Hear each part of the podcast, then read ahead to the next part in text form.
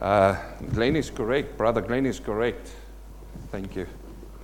He is so right that churches do not want to preach about hell. Yeah? They don't preach that anymore. Because it is a hard message. And guess what I'm going to preach about today? um, for our visitors who's here this morning, the first time you're walking in on a day and you go, that church, they're preaching at hell the very first time we walk in there.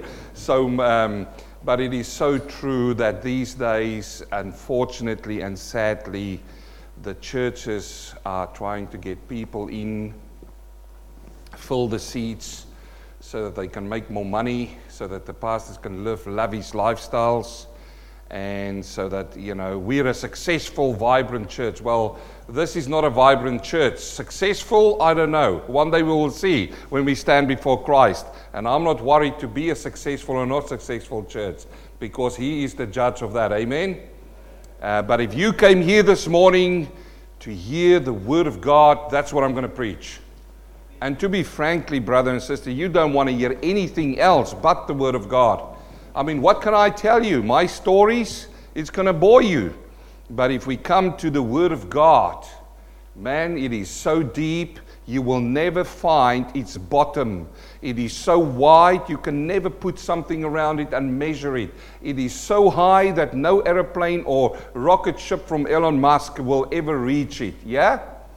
This whole world will go away, and that will still be there. So, for the last few weeks, we've been journeying through the book of Revelation, the first chapter. And that's been for many a weeks now, isn't it? And how would you have thought that we can preach so many sermons just on one chapter? And I tell you now, I mean, my wife said to me the other day, we were sitting around, and she said, I'm listening to the sermons, and and you've got to have a heart for her. She's been listening to my sermons for all of her life. I mean, I've got one follower, one true follower. It's my wife. She has to sit down and listen to my sermons. And uh, she says, the stuff that's coming out now. I mean, I've preached through Revelation, I think it's three times, verse for verse, right through it. But the stuff which is coming out now, she said, Wow, it's so rich and it's so deep. You've, I've never heard you preach that before. And I said, Yeah, you're right, me neither.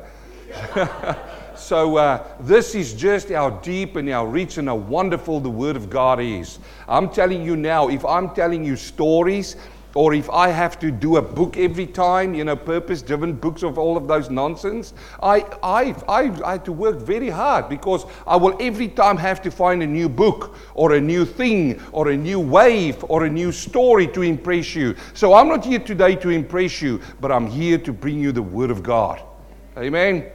Turn to the person next to you and say, I'm in the right place. Amen. So, so you know that we were looking at, at uh, the first chapter, and we're on our way. I'm not going to preach right through Revelation this time, and we may, we may. I might come at the end of the churches, and we go into chapter 4, verse 1. I'm going to show you some great things there. We may come there, and the Lord lays upon my heart to just continue on. Yes, and then I will listen to the Lord. Thank God I'm listening to him and not to man to continue preaching the word of God.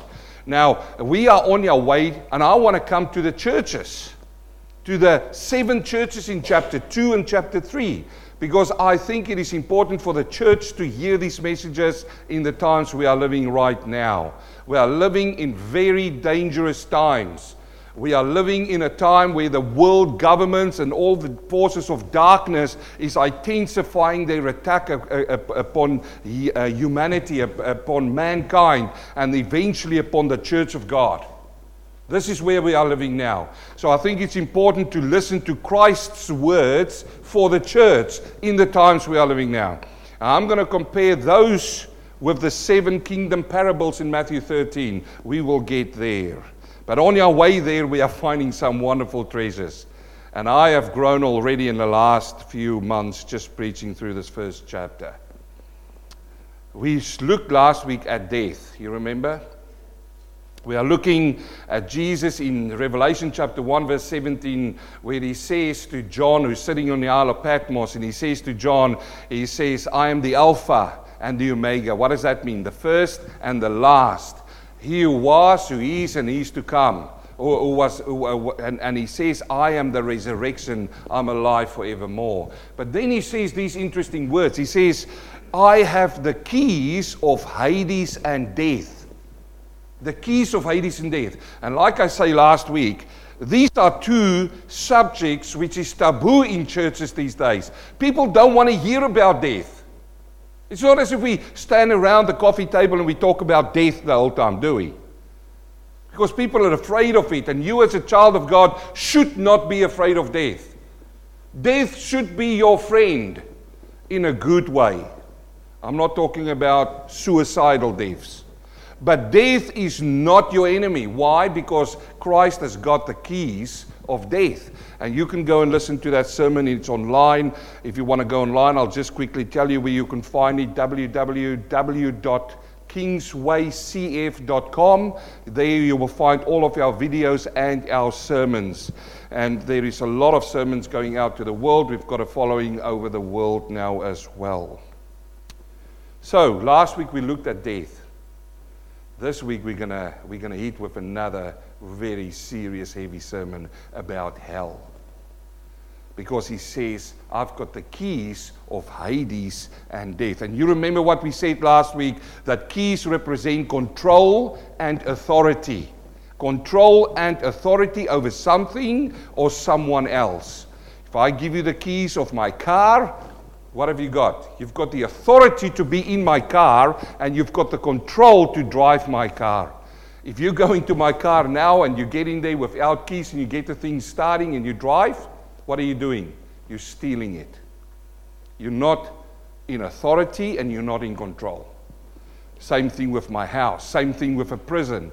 Prison guard has got the keys. There's a reason why I've got the keys because he's got control over the prisoner and he's got authority over the prisoner. And here we find the same thing that Jesus comes out and he says to you and me, which should be absolutely fascinating news to you, that he has got the keys of death. This is why I'm not afraid to preach in this facility, because this is only brick and mortar. Yes, it is a funeral home. Yes, we are preaching from a funeral home where there's a lot of dead uh, corpses going through here. But that doesn't faze me because what fazes me the most is your soul. If you don't know it by now, this which you see flapping right now is only a body. It is what's inside of me that makes my hands flap like that. And that is what is more important to you than the body. We're not saying you're destroying your body, as some people do. You look all around you. Some people destroy their bodies with alcohol and drugs and you know pornography and all of these kind of things. We're not saying you should do that. You should still look after your body. Did you not know that your body is the temple of the Holy Spirit? Didn't you know that? So uh, we see that keys represent control and authority over something. And then we looked at this statement that Jesus said. He said, I have the keys of Hades and death. And we, we know now control and authority, but then we saw that Hades, Hades is a holding place, and death is a condition. Yeah? Death is a condition, and Hades is a holding place. Now, the question is then, what is condition then? Condition is separation. That's what death is. Death is separation from life. Think about it. This is just plain stuff, people. This is just something which is just uh, common sense. If you think about death, it is a separation from life. If your body is separated from your soul, what happens? You ended up here. Yes? You ended up in the grave. That's a physical death. If, if the soul leaves the body, the body can't function. That's where the separation takes place. That's the physical death, and it's also the first death. Go and listen to last week's message. It's the first death. Man shall return to the ground.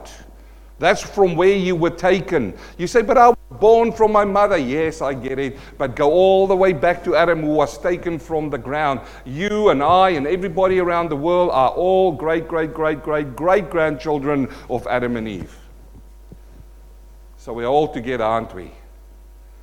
And there you were thinking you're a South African and you're a Kiwi and you're an Indian and you're a whatever and you're all different. Yeah, we're all different, but we're all the same.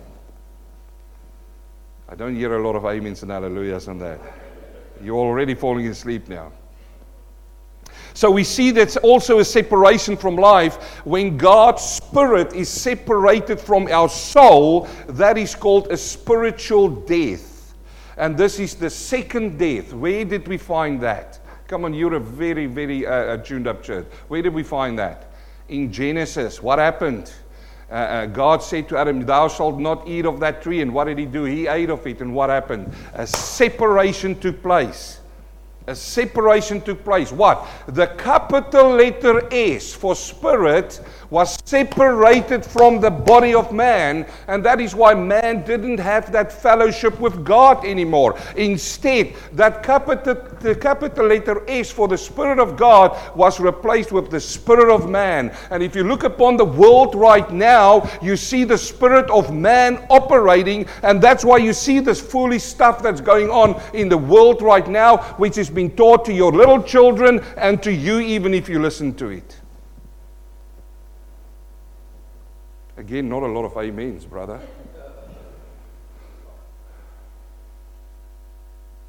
But is it true?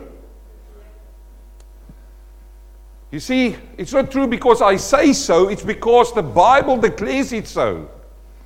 And the foolishness of man will continue to run after these things because the Spirit of God is separated from the soul of man. And what happens when you get born again? What happens? The Spirit of God comes and He restores within you. And this is why you and I can build faith. We can speak to God through prayer, and He can speak to us. And the Spirit man becomes alive. You say, well, where do you suck it out of your thumb? Where do you get that theology? Did you read books? No, it's in the Word of God because Ephesians chapter 2, verse 1 says, You who were dead in your trespasses and sins, He made alive.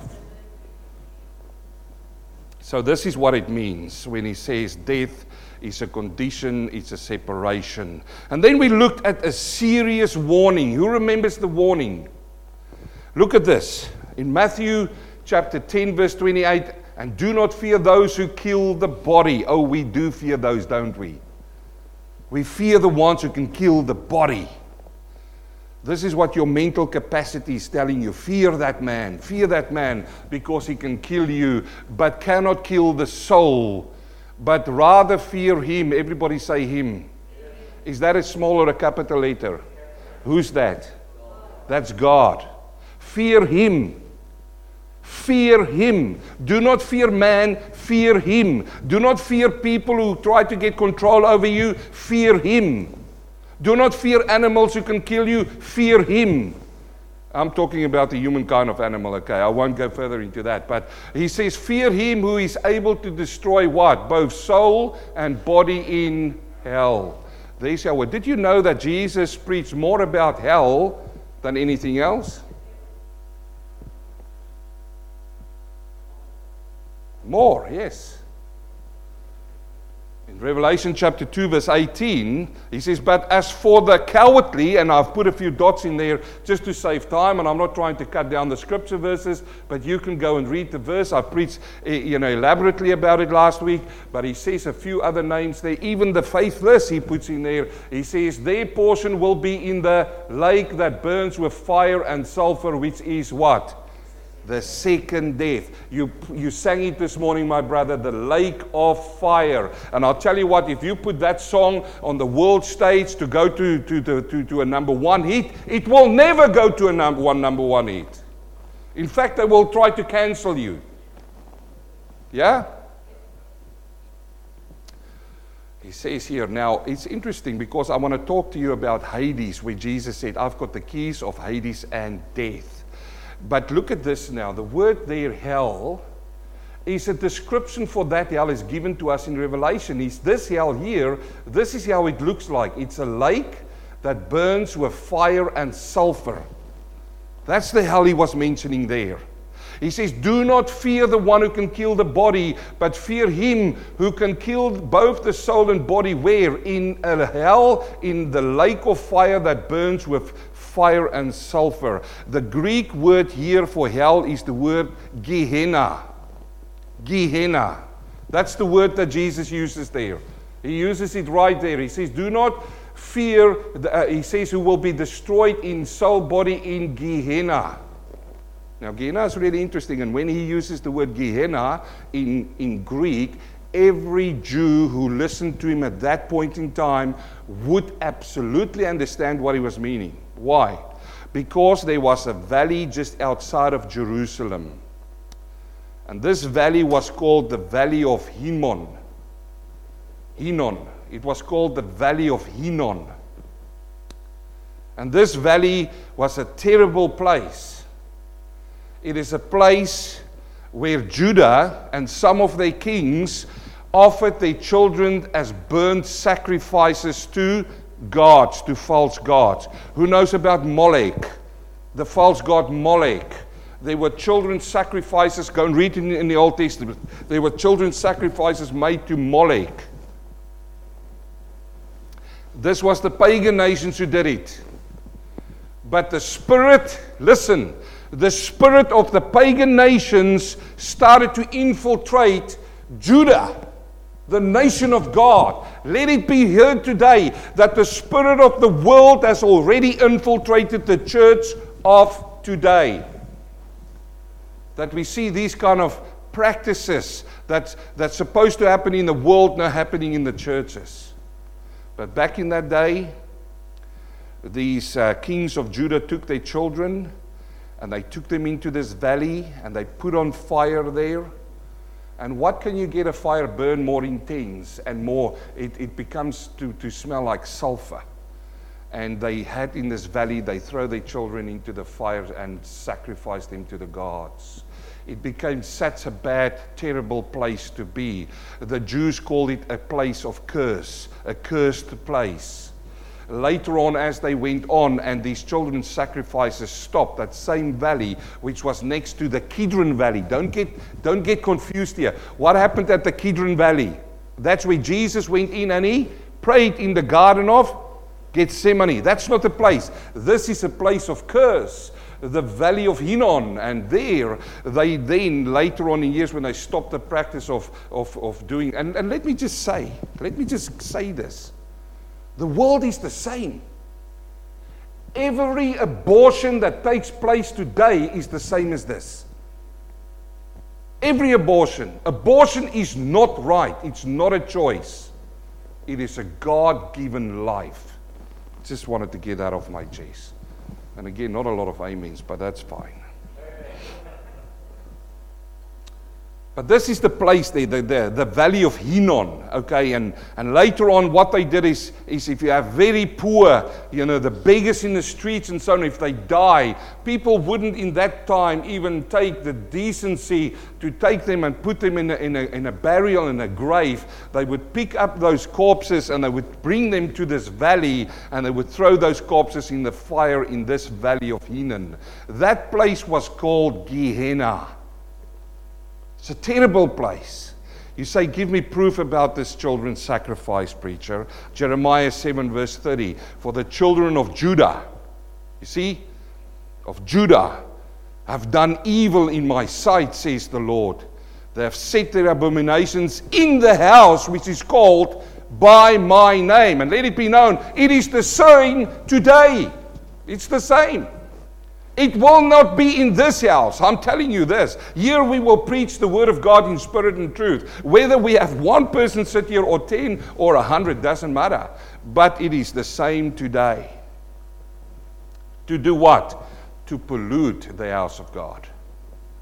And they have built the high places of Topheth, which is the valley of the son of Hinnom. You see, there it is. To burn what? To burn their sons and their daughters in fire. That's a terrible thing. That's a terrible, terrible thing. You've got small children. We've all got small children. I've had small children. I've got grandchildren now. Think for the life of you that we will take that baby and go throw it in a fire for a God which don't even exist. And now he says, which I did not command, nor did I come into my heart. Therefore, behold, the days are coming, says the Lord, when it shall no more be called Topheth, uh, or the valley of, of the son of Hinnom. Listen, but it will call the valley of slaughter. For they will bury Topheth until there is no room. So, what is this Topheth? What is he talking about? So, what they did, those kings, is they built high places to worship false gods. Topheth. They built these places. And the kings who followed God came and they destroyed them all. But this valley stayed. I hope you understand now better when Jesus says to these people, You see, we sit in a Western world, and there's so many decades between us and this happening. And, and remember what I said that uh, Matthew, Mark, Luke, and John is transitional books. It's in the New Testament, but it was written under the Old Covenant. Yeah? It's a few weeks ago. You can go and listen to that sermon it's under the old covenant. So he was predominantly speaking to Jews. The Bible says he came for his own first. And they rejected him. Praise God. Opening up a door for a Gentile like me. So he says here to them, Do not fear those who can kill the body, but fear him who is able to destroy both soul and body in Gehenna. And they would all think when they heard Gehenna, the valley of Hinnom, the valley of slaughter. And do you think they want to go there? Come on, let me ask you. Would you want to go to the Valley of Hinnom? It's not there today, but in that day? No. No, the, the natural thing, I don't want to go there.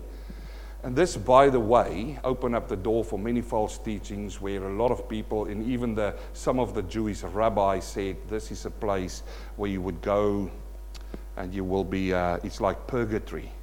You would go in there for a short space in time, and then when your sins has been atoned for, then you can come out. That's a false teaching. That's false. There's no such thing as purgatory. You get your one chance here on earth while you breathe. You know what breaks my heart about those people that died in that building in Florida? I don't know if they were children of God. I don't know whether they were saved or not. I read a terrible story about a lady standing, speaking. It was one o'clock when it happened in the morning with her husband, and she said, Honey, the pool is dropping. And the next moment, she's gone. I don't know if that lady has been saved or not. If she was not saved, that's terrible because she had her chance. Let it be clear I don't know what doctrine background you're coming from. I don't know what teachings you've had before, but I'm giving you the Word of God. You've got one chance to call upon His name.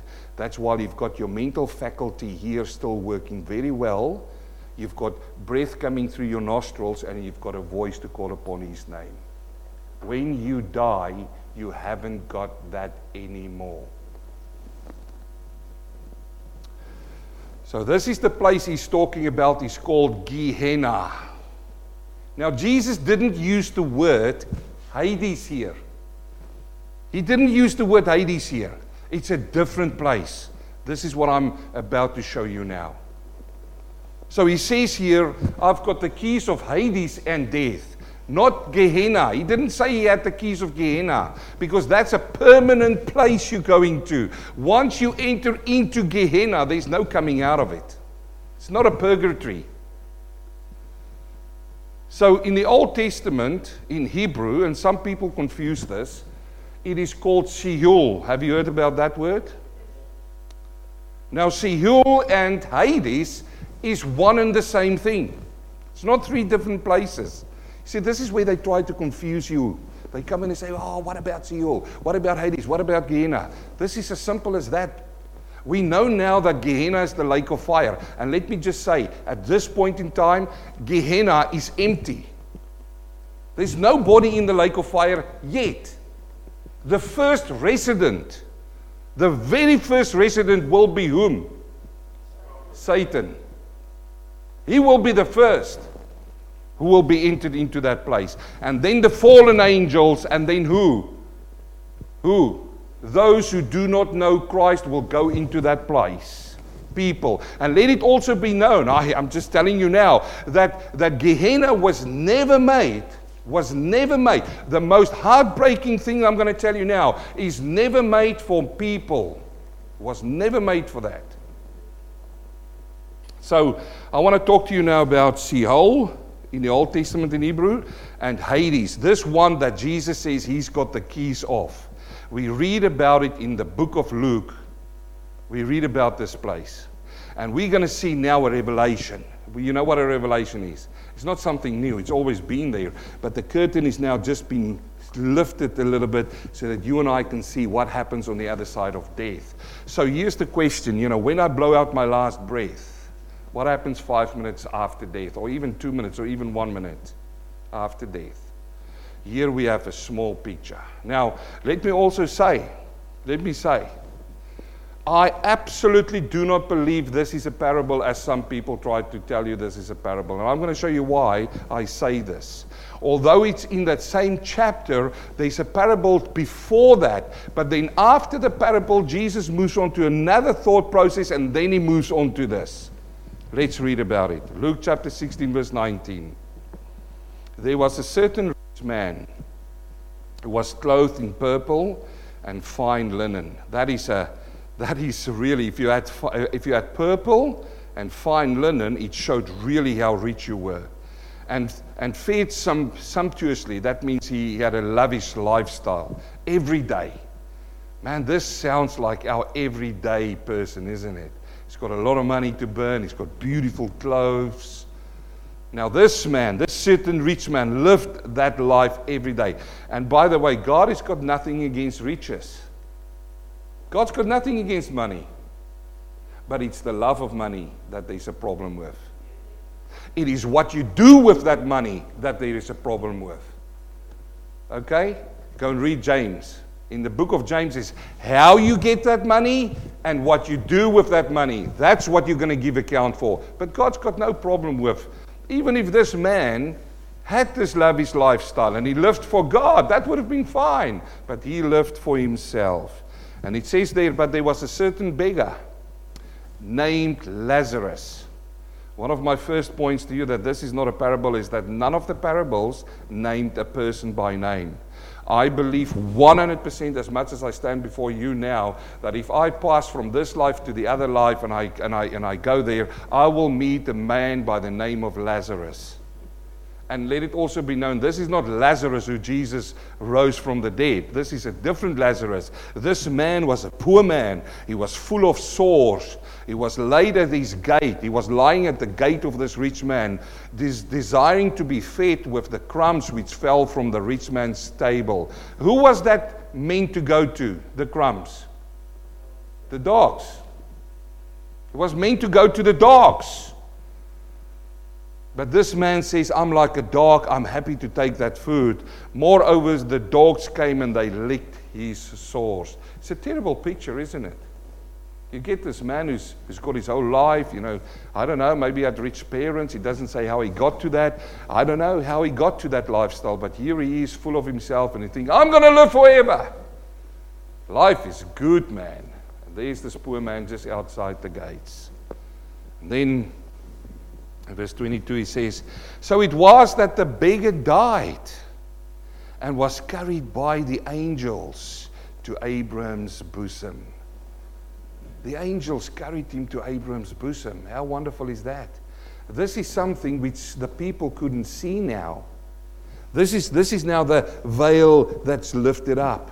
When he died, two minutes, one minute, name it, there were angels waiting for him. And they carried him I don't know, I don't know how that, but they carried him where? They took him to a specific destination. Yeah? Remember, Hades is a destination. They took him to a destination. And then there was the rich man who also died and he was buried. Do you read anything about angels carrying him? No, no, no, no. But this was an important man because you see, the Jews and the Pharisees, they considered that when a man was so wealthy and that he had this purple and fine linen, they considered it as proof that he was a righteous man. Isn't that what you hear from some churches these days? Why are you so poor? Ah, you haven't got a lot of faith. Come, let's pray for you. Hey, hey, give us a thousand dollars as a as a seed, and God will give you ten thousand back. Yes, you're right. I'm mocking it because that's not biblical. So if you come afterwards and pray, say, Preacher, I want to I want to reprimand you for, for making a mockery of God. I'm not. I will never make a mockery of God, but I will make a mockery of these people who, who control other people's minds for one reason only. Here, here they stand with this man and they say, What a successful man. And I tell you now, there would have been a big funeral for this man. While the angels carry this beggar into the bosom of Abraham, there's this funeral going on, and, and people would come and stand behind and tell them how great a person this was. This person gave a lot of money to help, and this person, you know, he was such a great man. Oh, he was a funny guy. Let me tell you a joke and they tell jokes at funerals instead of preaching the gospel of God.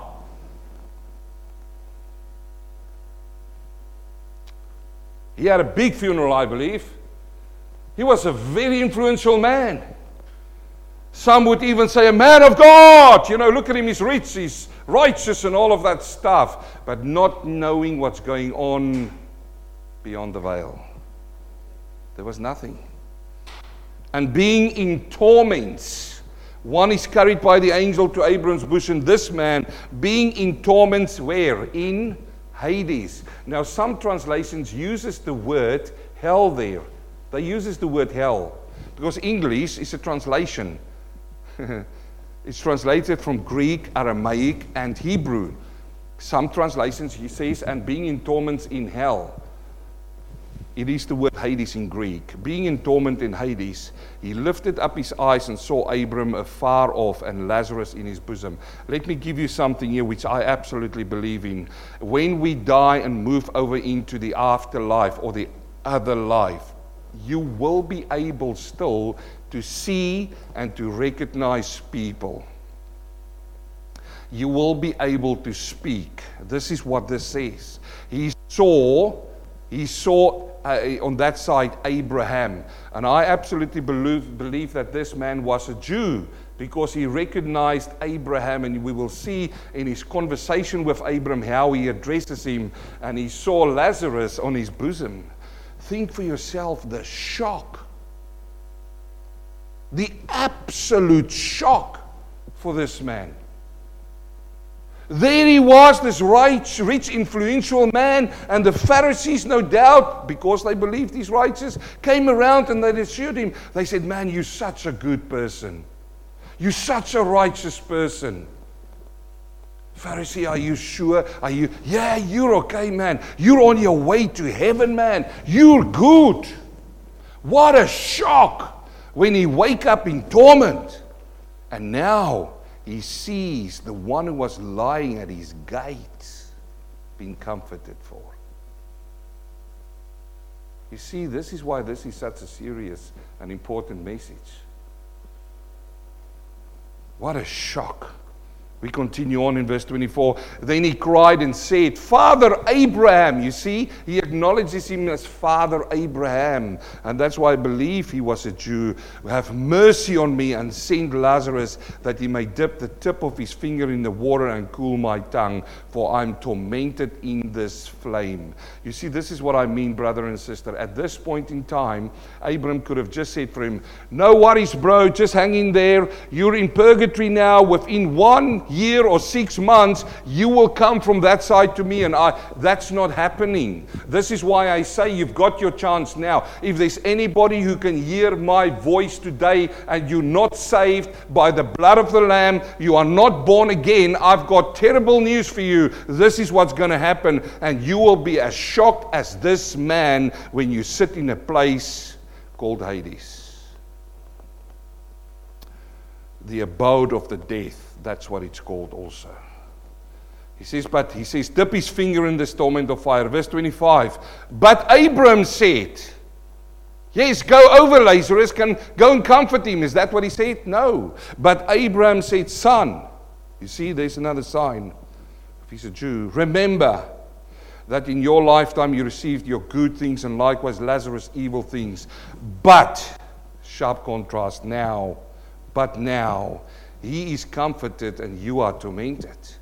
And besides all of this, between us and you, there's a great gulf fixed so that those who want to pass from here to you cannot, nor can those from there pass to us.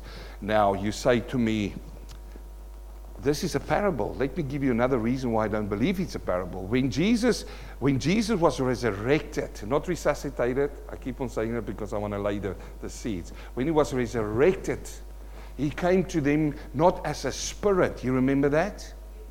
He came to them in a what? In a body. Yeah? And that shows us some kind of way that we're going to be after we are resurrected, after we, uh, you know, after we die. It shows us in some way. So if they were just spirits floating around, why a big gulf? You know, a spirit, if there's a big gulf here, you know, a big hole there, and I'm a spirit, I can just fly over this thing, can't I? So there was some kind of physical restriction for them not to be able to go through. But it's so wonderful. I think there is good speakers and microphones down there. Because he could, he could hear him perfectly clear when he spoke, in and amongst all of the cries and the gnashing of teeth that's going on. We continue hastily on to verse 27. He says, Then he said, Now, this is so fascinating to me. All of a sudden, this man becomes an evangelist. All of a sudden, this man becomes a missionary. Look at him. And notice that he's not asking this for himself because now I think he realized that he had his chances. And immediately now he thinks of others. Look at this now. Then he said, I beg you, therefore, I beg you that you would send him to my father's house. Why? Do you think his father is living a life of righteousness? No. Immediately he realized now his family is not serving God. And he wasn't an example for them to serve God. Maybe guilt grabbed hold of him and care. And now he says, For I have five brothers that he may testify to them. This is terrible to me because there's five lost brothers. Lest they also come to this place of torment. And Abram said to him, They have Moses and the prophets, let them hear them. Who is Moses and the prophets? It's the Bible. You're right. Remember, New Testament, Old Testament. When this happened, that wasn't written yet. It wasn't written yet. You're absolutely right, brother. For them, for these people who was listening to Lazarus and this rich young man and all of the this was their Bible, Moses and the prophets. and how privileged are we today to have this, the New Testament? Because the New Testament completes the Old Testament. This is a shadow, this is the substance. Some people still want to live, live under the shadow. These are the people who wants to keep on doing the feasts. And they put so much emphasis on the feasts that I push that out. I wanted to do that purposely. Feasts. They do that, you know, they, they, they want to do the feasts. The feast is only showing towards Christ, which is in the New Testament. So, yes, I do, and I will still preach in this church, God willing, about the feasts. But what you're going to find out of the feast is Jesus Christ. But here he says to them, and by the way, I think it was a little bit harder work in the Old Testament to find Christ than it's for us in the New Testament. I'm going to say that again because it becomes an indictment against us, the New Testament church. It is an indictment against us. It was more difficult for the people of old to find Jesus Christ in the Old Testament than it's for us in the New Testament. because the New Testament declared for us the Old Testament. The Bible says, Peter says, that people of old, the prophets, and the angels even looked into these things which they didn't have a clue about. And I say it's an indictment. Why do I say that? Because you've got no excuse. None. Different message. Let me continue. He says, They have Moses and the prophets, let them hear them. And he said, No, they don't want to read their Bibles. No, Father Abraham. But if anyone goes to them from the dead, they will repent. But he said to him, If they do not hear Moses and the prophets, neither will they be pers- pers- persuaded, though one rises from the dead. Now, this is terrible, isn't it? He says they're not going to listen. If somebody rises from the dead, oh, they will listen. Now, let me ask you how many books is in the bookstore right now, the Christian bookstore, of people who proclaim that they've died and come back? How many? There is. I can think of a few now of testimonies of people coming back and say, I died and I'm back and I saw the, I saw the gates of heaven and I saw the gates of hell. And they write, and you know, it's a bestseller. People buy that like hotcakes, man. I want to read about that. Jeez, I want to hear uh, what does the gates of hell look like. And this person writes what they saw, and they write and they walked, and you know all of these things. One man even proclaimed he was dead, and then he became alive, and then Christ said to him, "I saw the videotape myself." He said that he met Jesus Christ personally, and and Jesus said to him, "To you has been granted the wish." Of the rich man in Luke chapter, you will go back and warn them. And when I saw that with a group, it was a men's group, uh, halfway through the thing, I said, turn it off. You know, I, I'm, I'm, let me give you teaching here today. Let me give you some good teaching here today. If God has written it there, there's, I don't read anywhere in the Bible except for one man. I'm going to read about him now. except for one man who went and saw paradise now and come back and tell. In fact, this man, when he went there, he came back and he says, it's inexpressible. Anyway, let's continue. We find this place now here that he talks about is a place called Hades. It's a, it's a dwelling place. It's not a dwelling place, it's, it's a holding place. They call it, Hades is called the abode of the dead. And in this place now, we see what is happening there. We see that it's a holding place of all of the souls who died. Where is that? It's down it's down. Who is sitting in that place? Abraham. But there is a side there where there's comfort, a deep gulf, and then it's a side of torments. At that point in time, Old Testament people, what happens? Everybody goes there. Everybody goes there. They become prisoners there. Remember, here he comes with the key again. What is the key? Key has got authority and control over that place. They couldn't go anywhere. They had to sit there and wait. For what? For the resurrection. First resurrection and second resurrection at the second coming. Why? To be judged. First judgment at the Bema seat of Christ, where the children of God will go. And second one at, at the white great throne judgment, where everybody will be judged for their sin. They were waiting there. But Jesus comes, hallelujah, and he says, I've got the keys of Hades. I've got the keys of Hades. So if he's got the keys of Hades, who's got control over Hades now? Jesus. And, and, and who's got authority over Hades? Jesus. And let me just let me just say this as well, because some people, some Christians even believe this, that that Satan is, is in charge of hell. He's like sitting on his satanic uh, throne there in hell and he's got his demons around him and he's the one who torments the. Some people believe that nonsense. It is absolutely nonsense. He's not sitting there on a throne as if he's the king of hell. He's not. Where is Satan? Come on, you tell me.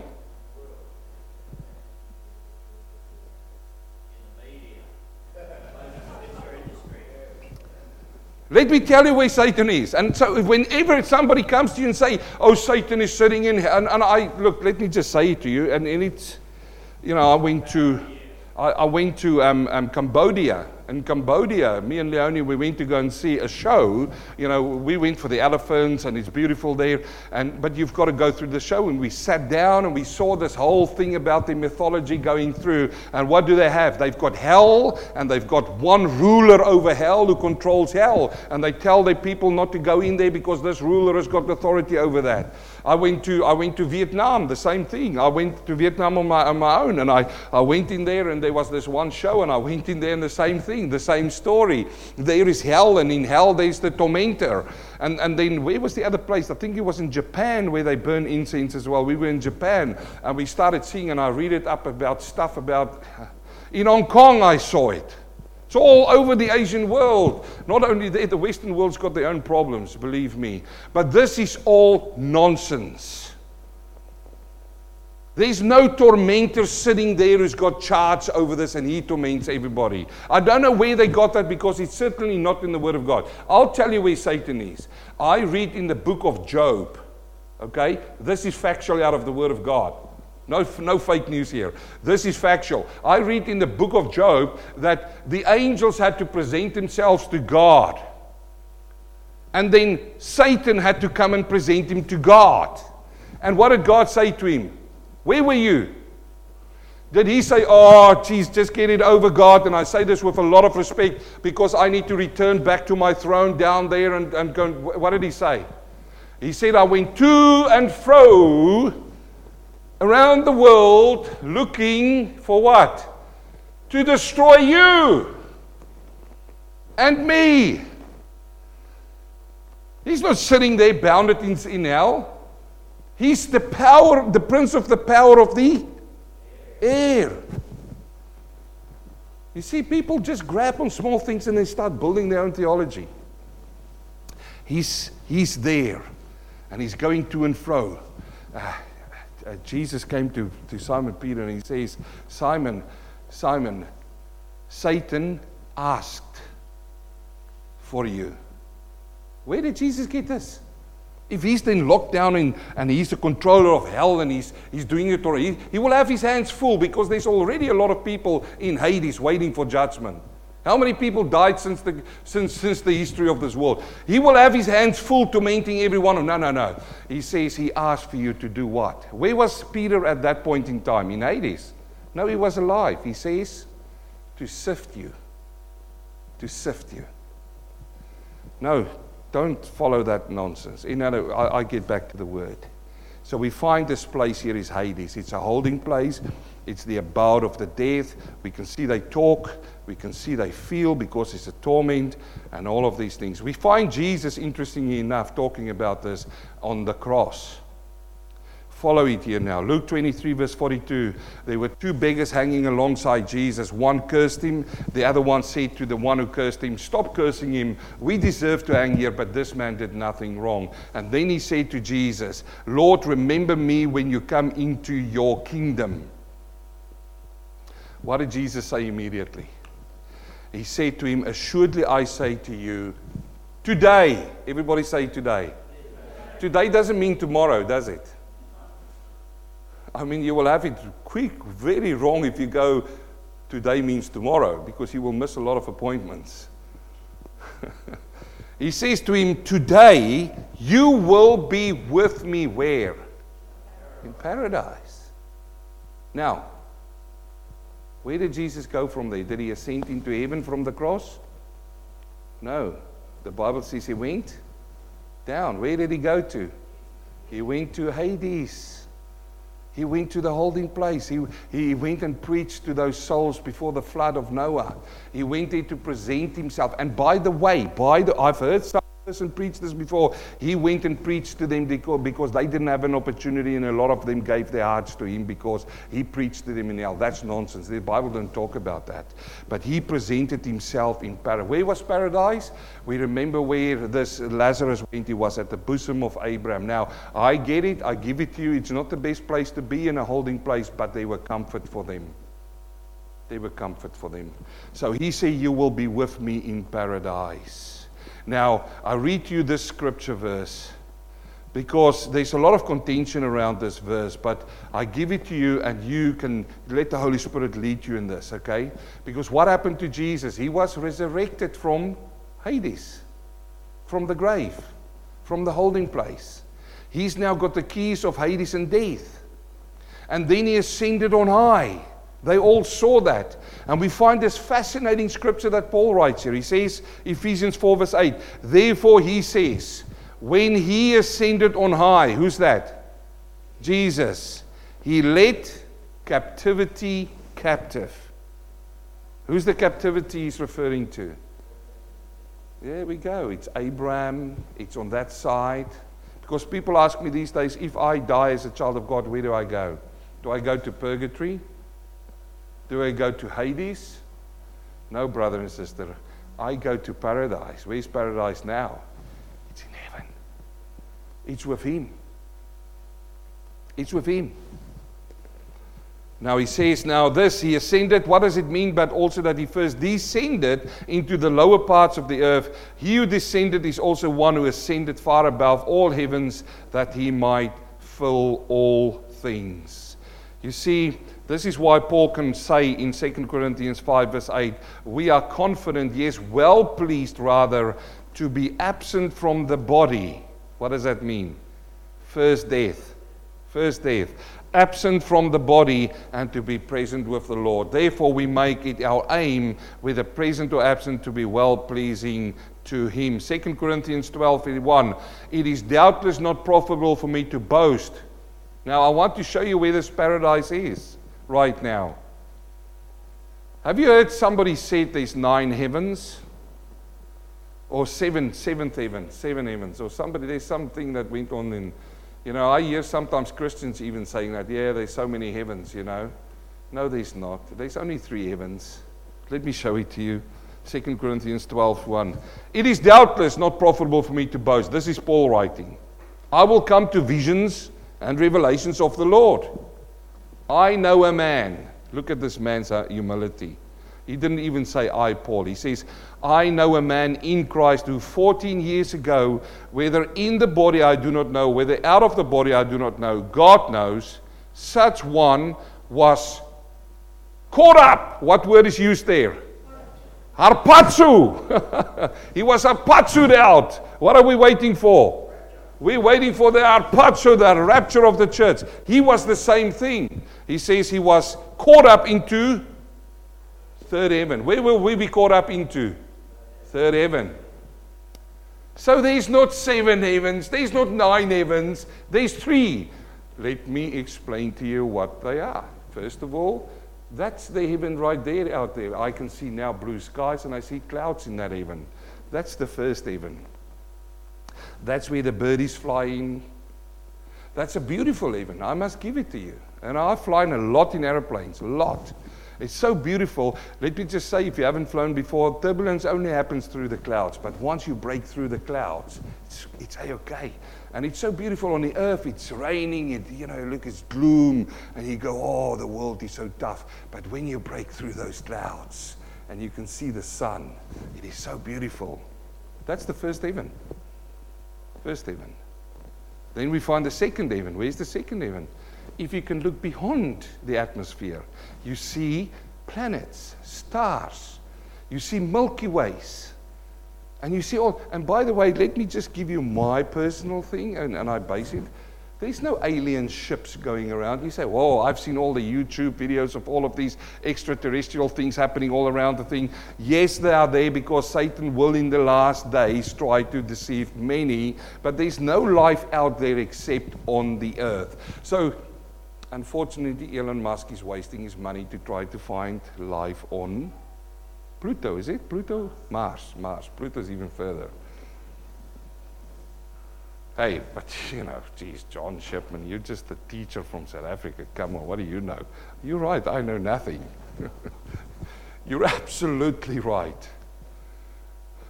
But I read my Bible, and let me just say it out clear. This is where science starts and end.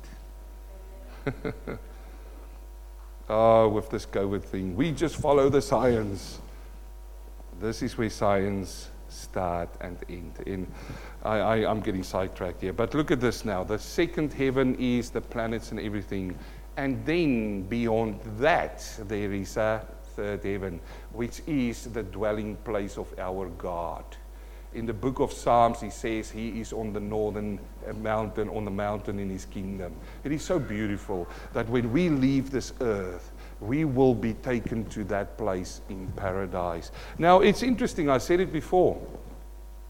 And I know such a man, whether it's in the body or out of the body, I don't know, no, God knows, how he was caught up into paradise. So he gives this third heaven a name. He calls it paradise.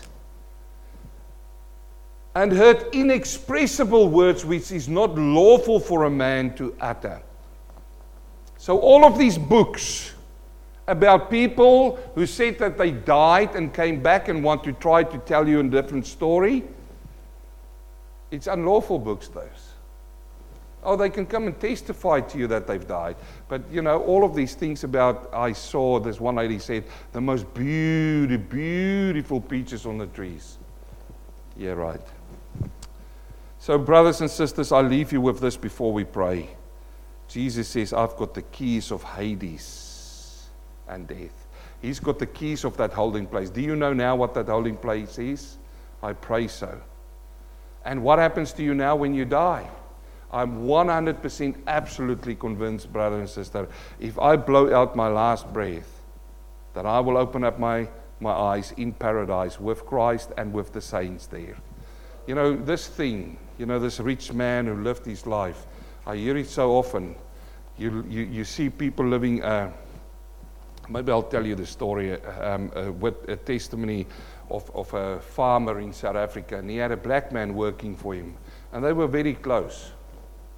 And when this old man died, he was standing at the funeral. This, this black man was standing a little bit of, uh, uh, far off from him. He was working on his farm his whole life, from a small child, his whole life. Not a slave, don't go there. He was working for him, okay? But this man worked for him. He was so, he was so well known in the district, this black man, that he could go into the town if the tractor break down and he will carry the farmer's hat and he will go to the tractor dealership and he'll say, The man of this hat, once his tractor broke, he wants to buy a new hat. They would give him that tractor to drive back to the farm. This is how well known. But as he was standing at the graveside there on the site, and there is his, his good friend, the farmer, being laid to rest, one man walked over to him and he said to him, Don't worry, he's in a better place. Don't we hear that often at funerals? He's in a better place. And this, this man was leaning against a tree. He says, Oh, I know he was a good man. But if he's in a better place, that I don't know. Because if there was a better place, he never talked about it. He never told me about it. So, brother and sister, let's think about this. My prayer, and again, if I share the gospel to you in this way, and for those people who listen, two hard messages, I get it. It's not fun messages, but it's necessary. Death and Hades in a row. If you sit here and if somebody can hear my voice today and you're not saved, this is your destiny.